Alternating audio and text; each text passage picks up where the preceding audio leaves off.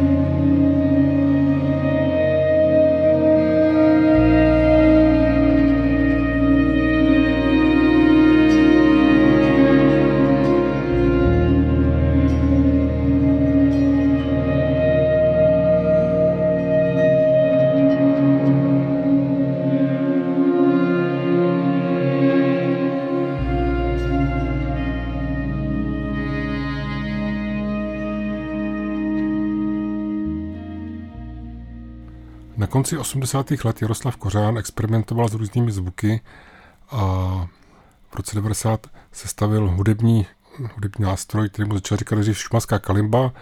Z toho se následující rok realizoval projekt, který se říká Orlusnivců. Eh, projektu Orlusnivců předcházela řada domácích nahrávání s různými hosty. Během takového jednoho jam stationu vznikla skupina Modrá, kterou tvořila kromě Jaroslava Kořána ještě moje maličkost a kytarista Marek Hanzlík, který hrál na preparovanou kytaru. Takže z tohoto projektu Modrá vybírám skladbu Evening Indigo.